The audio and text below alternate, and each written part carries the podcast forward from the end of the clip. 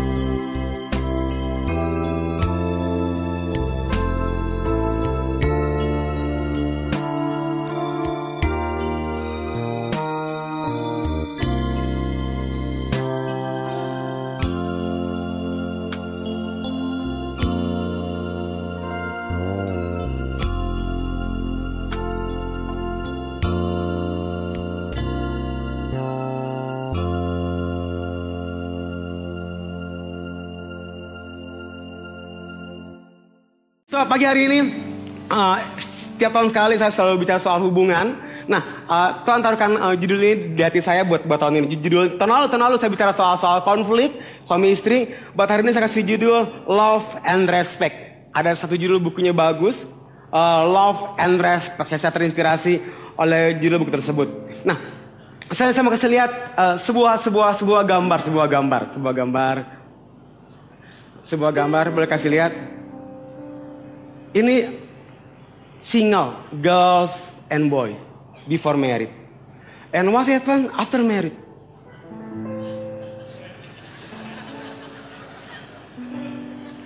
Saya nggak nggak nggak yakin ini di sini, ini di luar sana. Tapi sekali lagi mungkin masih ngantuk. Coba dari awal, single, sehat. Perhatikan yang yang jago, kuat, gagah. Lihat, lihat, lihat, after married.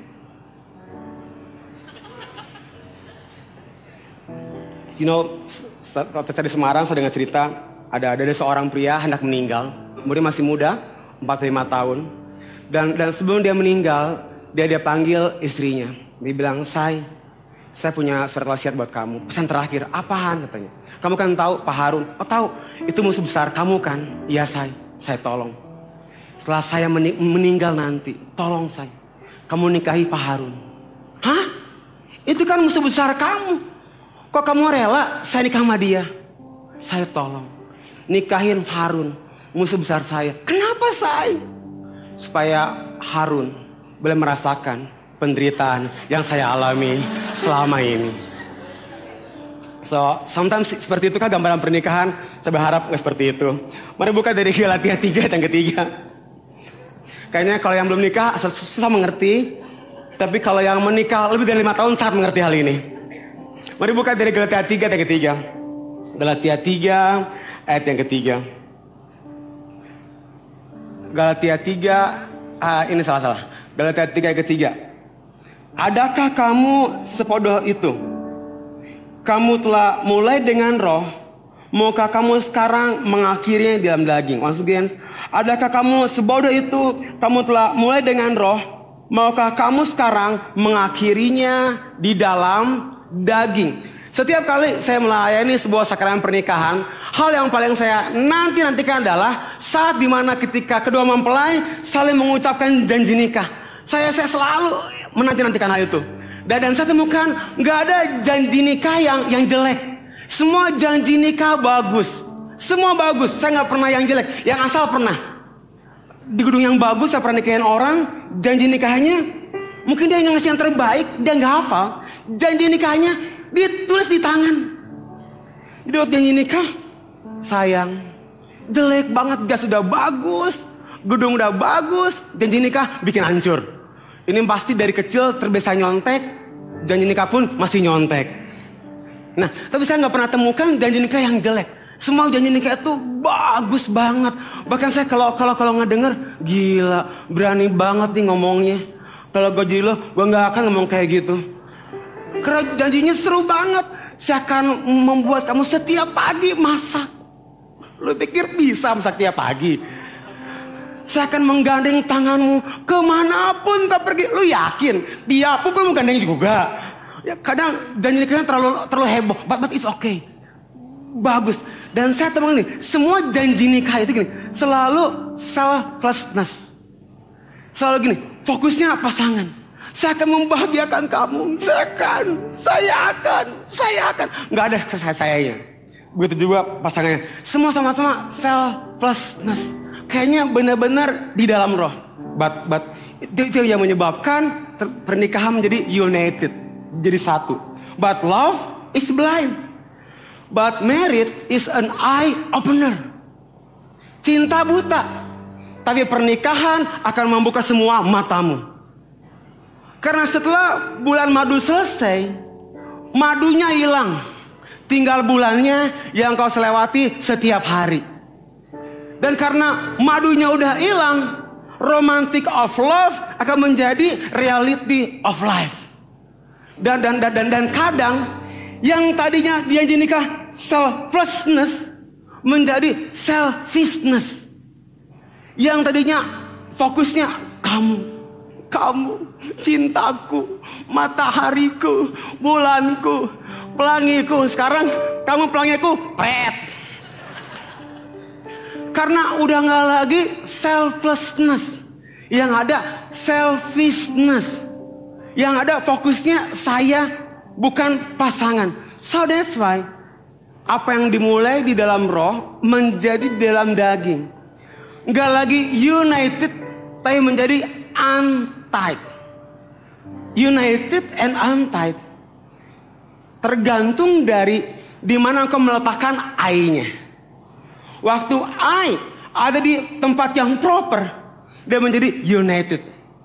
Buat waktu I-nya di tempat yang enggak proper menjadi untied. Waktu I-nya di bawah fokusnya pasangan kita, engkau akan tetap menjadi united. Buat waktu aimu muncul. Engkau nggak lagi fokus ke pasanganmu, fokus dirimu akan menjadi untied. Di united and untied. Defend. Di mana engkau menaruh aimu. You must put your eye in the proper place. Dan setiap kita yang percaya berkata, amin. Nah, untied karena kita gagal menjadi jawaban dan memenuhi kebutuhan pasangan kita. Selfishness membawa kita gagal menjadi jawaban dan memenuhi kebutuhan pasangan kita. Listen to me. Tujuan sesuatu menentukan sifat dasarnya. Karena sifat dasar sesuatu menentukan kebutuhannya. Once again. Tujuan sesuatu menentukan sifat dasarnya. Nah, sifat dasar sesuatu menentukan kebutuhan.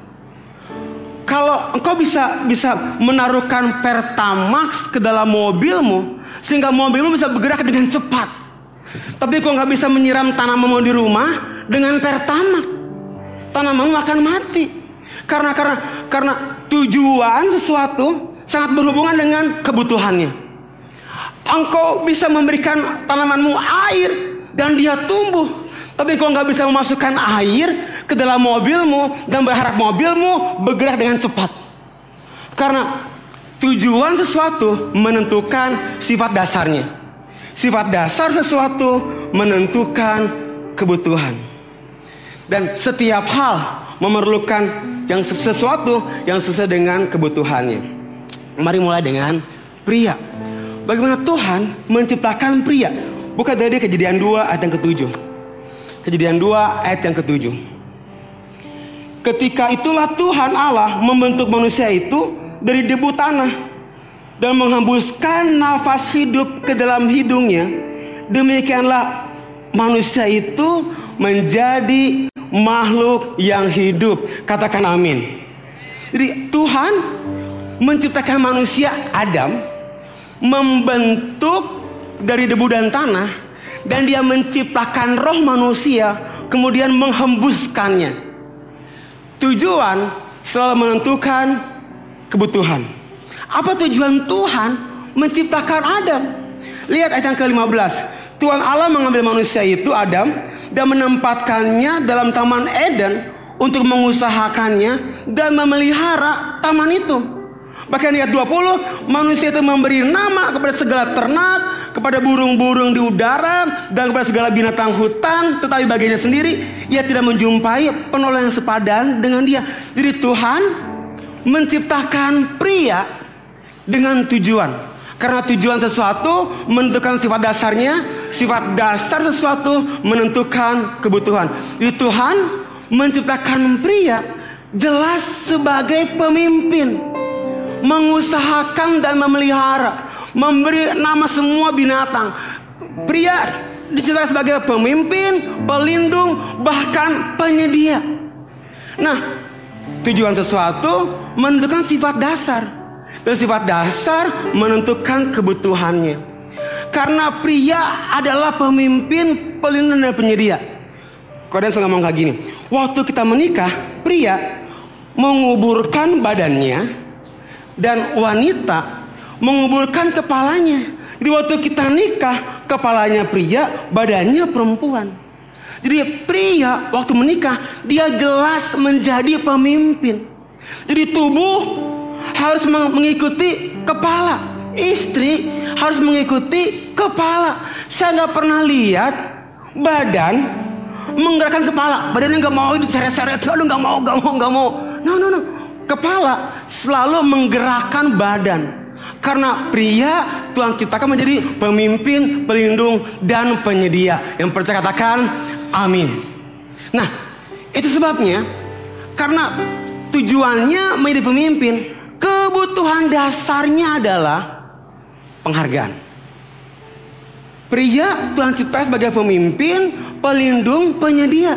Dan kebutuhan dasarnya adalah penghargaan. Seorang pria tidak hanya menginginkan penghargaan, but seorang pria dia memerlukan penghargaan. Seorang pria dia haus penghargaan. terutama dari istrinya.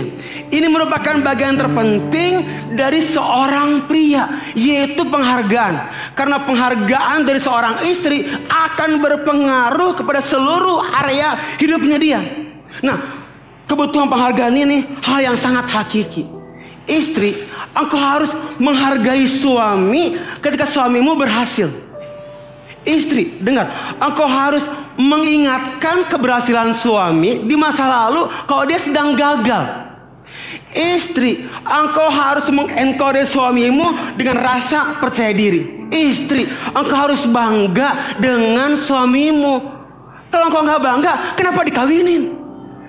Engkau harus bangga dengan suamimu.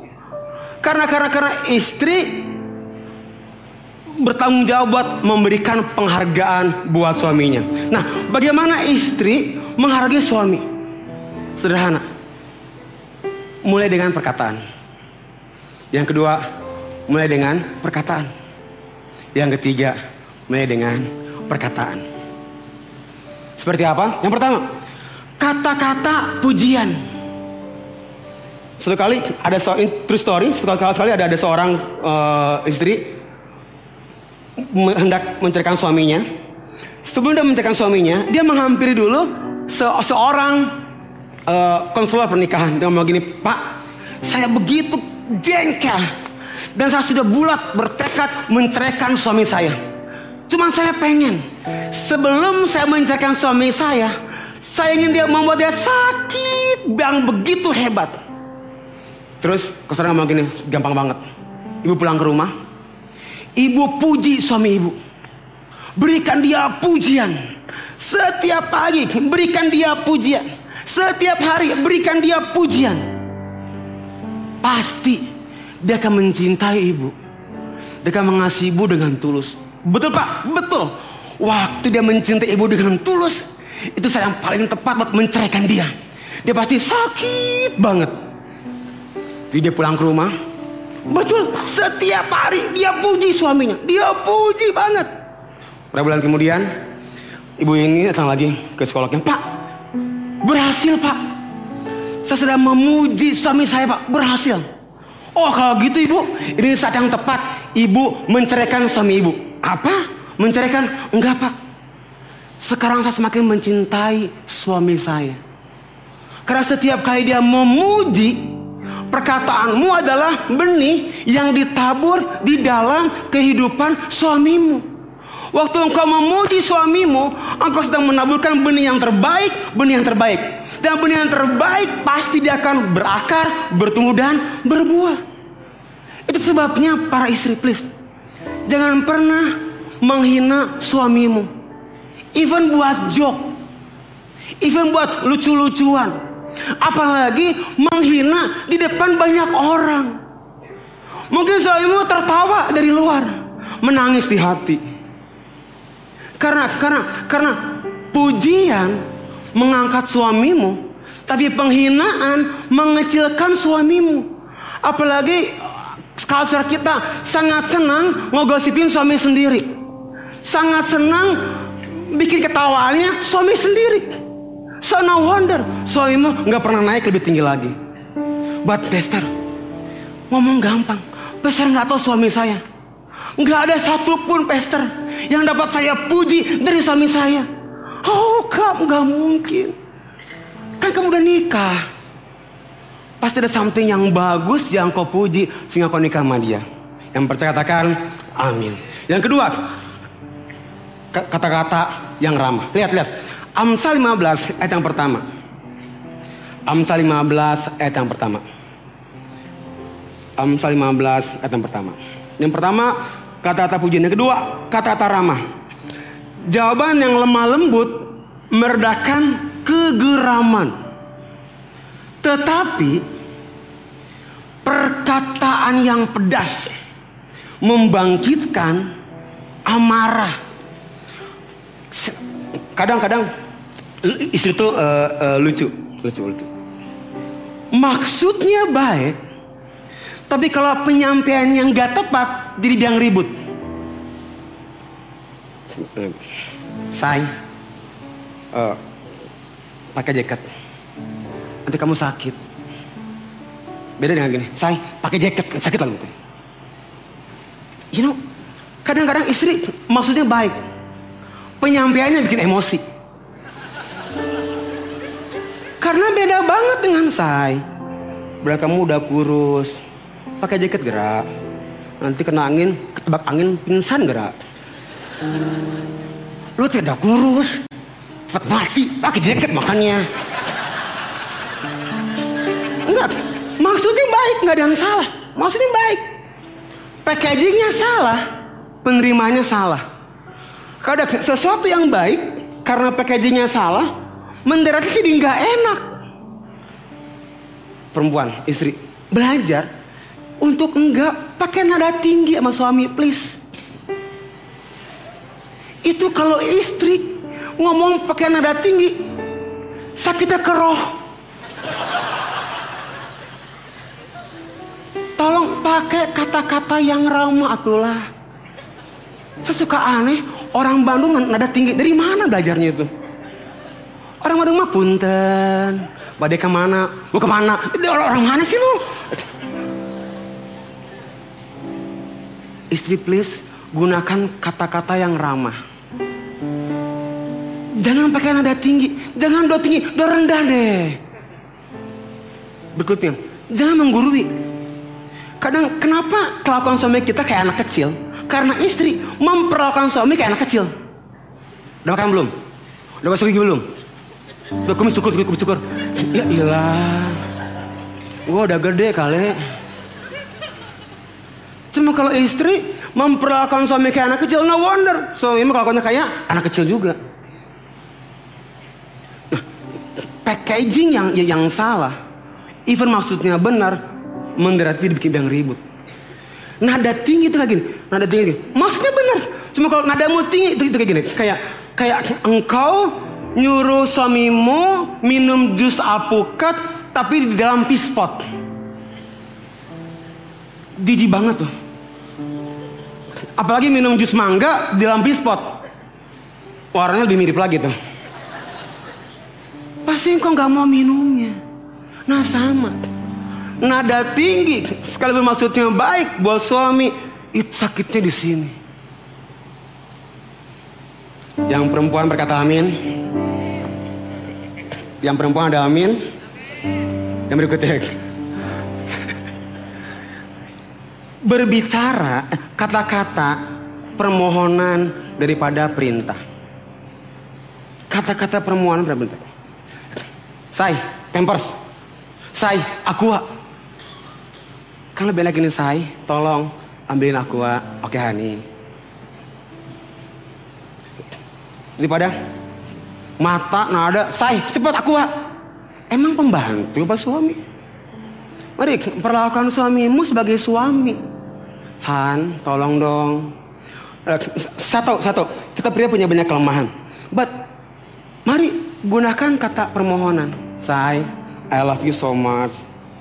Tolongnya jangan lupa benerin laptop. Kamu kan udah janji dari setahun yang lalu. Itu lebih enak daripada gue punya suami nggak bener. Uh, ngomong doang udah setahun. Lebih baik saya, kan udah janji setahun yang lalu. Tuh laptopnya tuh udah berubah warna. Nah, kelamaan. Tolong dong say. Itu kayaknya rumah tangga bagus banget. Nggak ada setan di sana. Yang keempat, kata-kata penerimaan. You know, saya temukan nih. Waktu saya pacaran, saya tuh bisa ngobrol berjam-jam sama istri saya. Sama pacar saya dulu, Lydia. Tapi pria punya masalah sama dengan saya nggak? Setelah menikah, susah banget buat ngomong. Sangat susah buat ngomong. Sangat, sangat susah, sangat susah, sangat susah. Sebabnya gini, para istri, waktu seorang suami memberikan gagasan atau ide, bahkan waktu seorang suami mengungkapkan perasaannya, tolong ada ekspresi kata-kata penerimaan.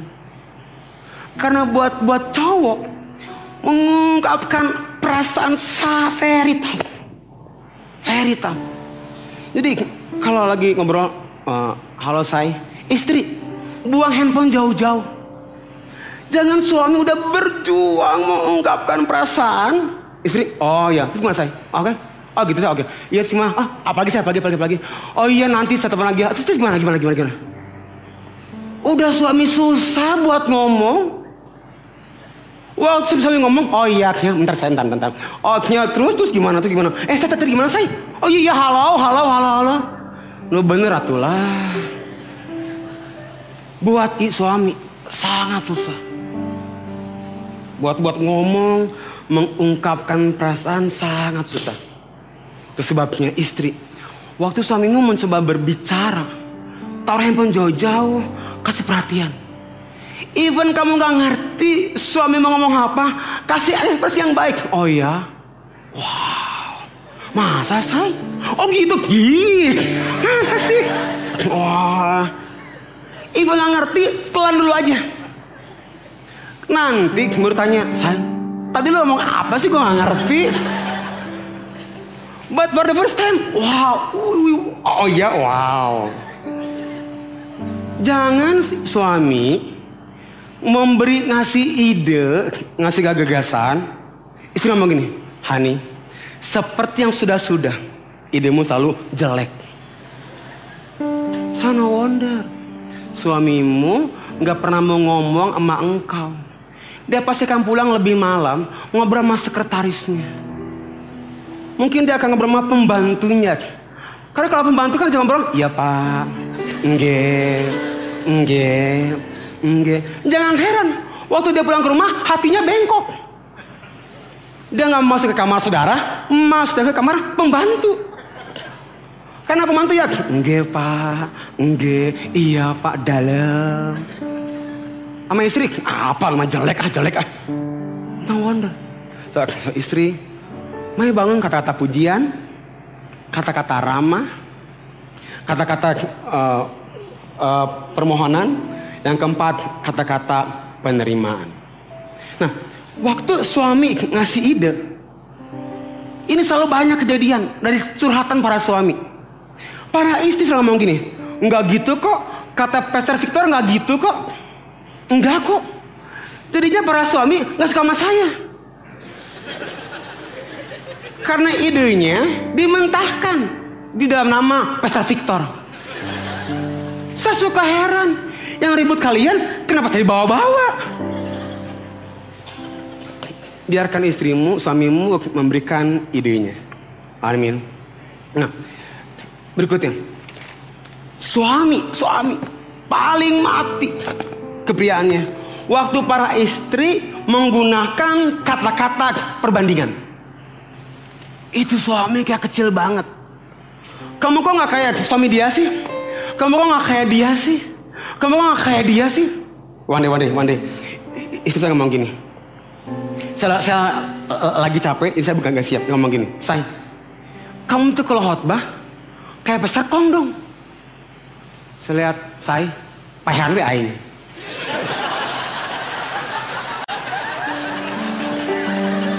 Enggak, udah pulang rumah setengah satu pagi.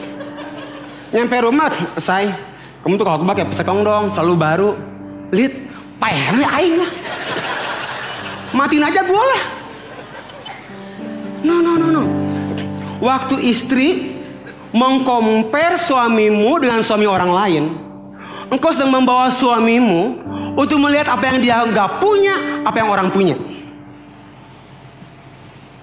Itu bahaya dari istri yang membandingkan suaminya sama suami orang. Para suami selalu nggak pernah melihat bahwa dia punya potensi.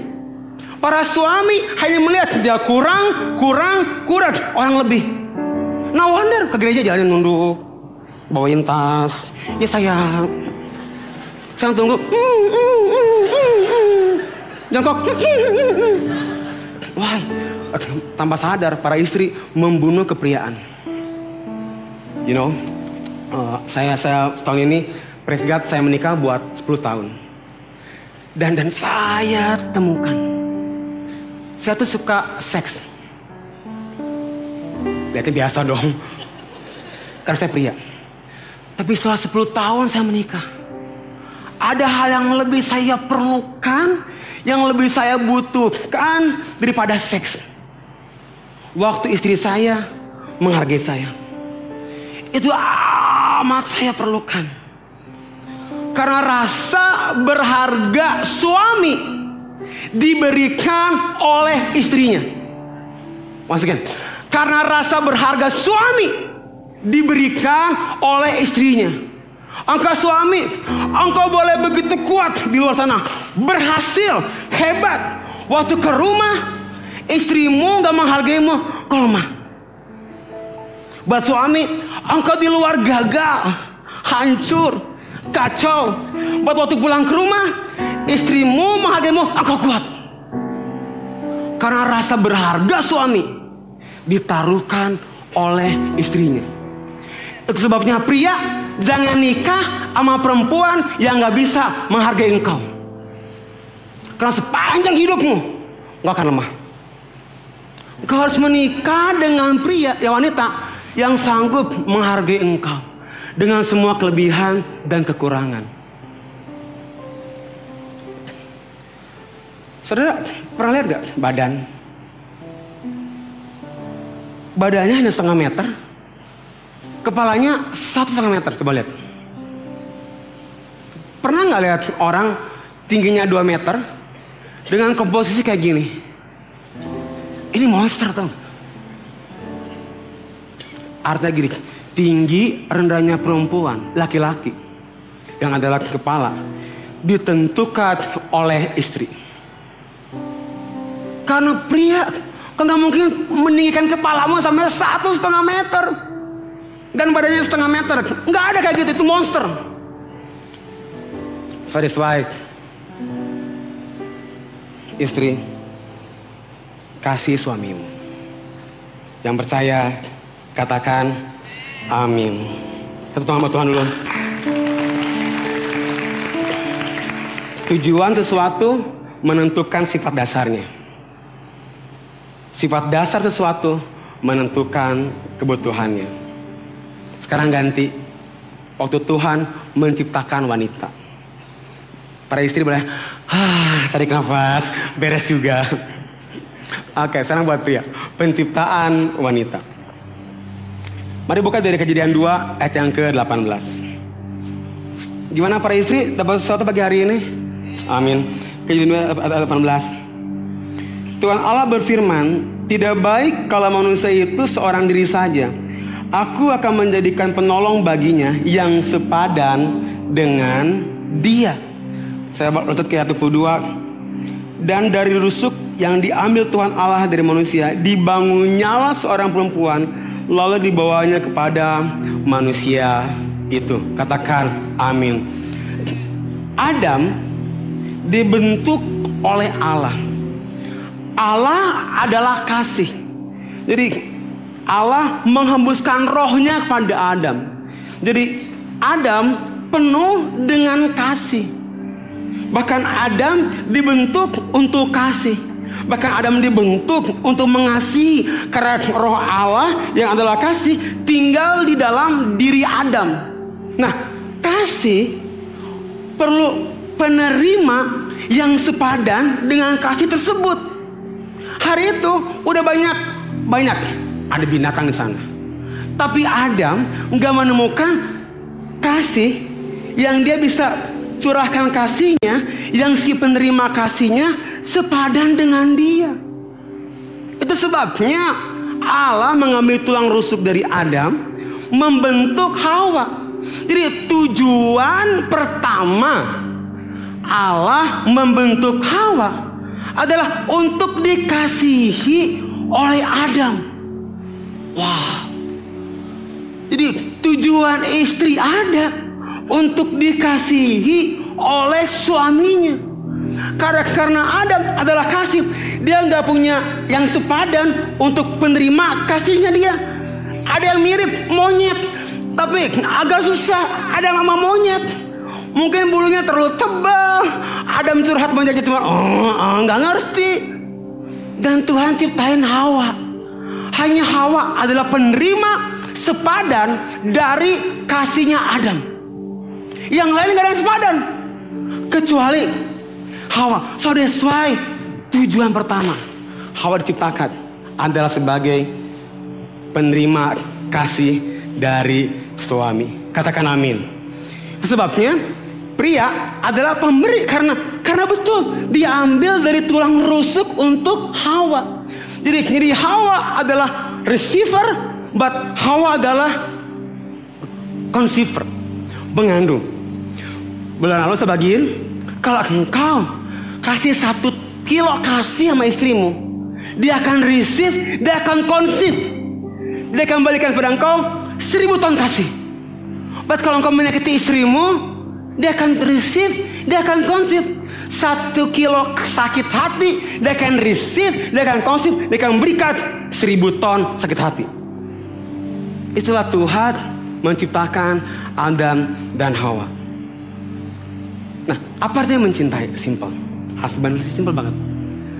Mencintai itu membahagikan istri. Mencintai itu membuat istrimu lebih penting, lebih istimewa dari yang lain. Mari suami, buat istrimu bahagia. Uh, hari ini istri saya berangkat ke Eropa dua minggu. Udah dari 4-5 tahun yang lalu sejak dia masuk ke perusahaan dengan begini saya. One day saya membawa papa mama saya liburan ke Eropa. Setiap tahun, setiap tahun. Bisa berusaha to fulfill. Untuk buat-buat dia bahagia, dia merasa istimewa, merasa penting. Puji Tuhan, tahun ini tabungan kami cukup. Jadi kami pakai semua tabungan kami untuk berangkatkan papa mamahnya Lydia ke, ke Eropa. Bukan karena mereka nggak mampu, mereka lebih kaya dari kami. Tapi sebagai anak, saya pengen ngasih yang terbaik. Selama mereka masih hidup, masih kuat untuk berjalan. Dan istri ngomong, istri ngomong gini, Say, kamu yakin? Dua minggu loh, dengan dua anak loh. Kamu yakin? Dua minggu dua anak. Ternyata dua minggu dua anak, dua minggu dua anak. Saya sudah kebayang apa yang terjadi sama dua minggu dengan dua anak. Sama gini, Say, it's okay. Pergi aja. With God's power, God's grace, I can do everything through Christ. Dalam hati, aduh gimana ya, aduh gimana ya, wah repot banget ya. But, but, saya ingin membuat istri saya bahagia, ngerasa dia tuh penting untuk saya. Saya ingin membuat istri saya tuh istimewa. Dan, dan I believe, kalau suami lakukan itu, happy wife, happy life. It's not benar. Dan, dan lihat, perempuan, wanita, Tuhan ciptakan sebagai penolong, karena karena kebutuhannya adalah kasih, love, di, di, dicintai. Wanita sebagai penolong dan dan needs-nya karena tujuan sesuatu menentukan kebutuhan sesuatu yaitu kasih. So, mari para pria inisiatif. Saya temukan tiga hal yang tersusah untuk para pria menyatakan kasih. Yang pertama, pria susah minta maaf. But today, a man walk humble before the Lord. Yang kedua, pria mari mulai menyatakan kasih. Layani istrimu. Yang ketiga, pria inisiatif untuk membangun hubungan. Karena kasih selalu inisiatif. Ada sebuah quote ngomong kayak gini. Pria, dengar, perempuan sangat senang intimasi, bukan seks. Wanita sangat senang bermesraan, bukan seks. Kayak dibelai, disayang. Cuma saya tahu struggle pria ya. Baru pegang rambut istri bentar, baru peluk istri bentar, ada yang bangun. Satu itu tantangan semua pria. Buat boleh nggak sekali tahan sebentar, tahan sebentar. Suruh tidur lagi, tidur lagi. Uh, supaya engkau bisa bermesra istrimu, tapi bukan seks. Why? A man will fake intimacy in order to get sex. But a woman will fake sex in order to get intimacy. Pria akan pura-pura fake palsu untuk intimacy in order to get sex. Baik yang menyedihkan kadang perempuan. Dia nggak mau sebenarnya, lagi capek. Cuma buat intimacy oke okay lah. Seks juga. So that's why pria, mari mulai membangun hubungan untuk intimacy. You know, saya saya nggak nggak nggak bilang pernikahan saya perfect. Bahkan saya mau lebih baik lagi. Mari mari mari pria mengerti bahwa tujuan sesuatu menentukan sifat dasarnya. Sifat dasar sesuatu menentukan kebutuhannya. Jadi tujuan sesuatu menentukan kebutuhannya. Pria perlu dihargai. Perempuan perlu dikasih is okay. Mungkin buat awal nggak gampang, kayaknya susah banget. But ma ma mari belajar. Gagal bangun lagi, gagal bangun lagi. Ruth Bell Graham dengan ngomong gini, a happy marriage is the union of two good forgivers. Pernikahan yang bahagia karena ada dua, dua orang yang pemaaf. Suami selalu make room buat istrimu. Istri selalu make room untuk suamimu. Eh, satu bulan ini saya berkali-kali ke Nana Rohana. Jadi saya mengerti hidup itu anugerah. Tapi mati juga anugerah. Mari suami jadi anugerah untuk istrimu. Mari istri jadi anugerah bukan buat suamimu. Jangan suami jadi musibah buat istri. Dan istri jadi musibah untuk suamimu. Mari mengerjakan sesuatu untuk pernikahan. Saya mau tutup dengan dengan dengan satu cerita. Uh, 14 Februari kemarin, 15 saya lupa. Masih ingat istri saya pinjam handphone saya. Dia pakai buat buat telepon di depan saya. Terus dia dia dia pergi. Jadi waktu dia pergi saya bingung handphone saya mana. Dan saya tanya ke ke Mbak, saya tanya ke mama saya, mama lagi enggak kok, itu dikasih kok ke kamu, dikasih ke saya. Kapan nih? Dik, ini saya cari setiap sudut yang bisa satu handphone, enggak ada juga. Saya tanya ke supir saya, Den, handphone saya mana? Udah kok pak, tadi saya udah kasih ke bapak. Tadi, kayak yang bener, udah pak. Bapak lupa kali. Jadi setengah hari saya uring-uringan, uring-uringan gak jelas. Know what? Setengah 12 malam, saya terbangun. Ada orang ke rumah, bawa handphone baru untuk saya. Istri saya lagi di, di Purwokerto ada kerjaan. Jadi jadi saya pegang handphonenya jam setengah 12 malam. Saya nggak tahan buat nangis. Udah 10 tahun nikah. But I love my wife. Dia masih niat mengkoordinasikan semua pasukan di rumah, di jalan untuk berdrama singkat sama dia selama satu hari tersebut dan gak gagal lagi. Saya langsung bilang, say, I love you so much. To the moon, to the back, to the air, to the sea, ke mana-mana. I love you so much. I love you forever. Saya tulis banyak banget. Baca, waktu saya tulis banyak. Suddenly, Rafa ngomong gini. Kapan terakhir kali kamu nulis kayak gini buat istri kamu? Wah, saya saya rasa saya nangis malam itu. Karena orang udah menikah lama, kadang nggak perlu lagi deh romantis romantisan kayak gitu. Buat, buat hari itu itu jadi di tempat tidur saya mengalami kebangunan rohani pernikahan. Itu konferensi pernikahan terbesar selama hidup saya. Dan sejak saat itu saya selalu mengekspresikan kasih saya. Tadi sebelum itu saya mau berangkat, saya bawa semua anak-anak saya, saya tumpangin tangan istri saya. Saya bawa Audrey Niko, ke mana, ke mana kita pak mami, tumpang tangan, saya peluk dia, saya cium bibirnya tentu. Karena saya mau mengekspresikan kasih. Karena keras percaya, saya mau menjadi uh, anugerah untuk istri saya. Karena istri saya sudah menjadi anugerah buat saya. Dan setiap kita yang percaya dalam nama Yesus berkata, amin. Mohon kita bagi sekali lagi.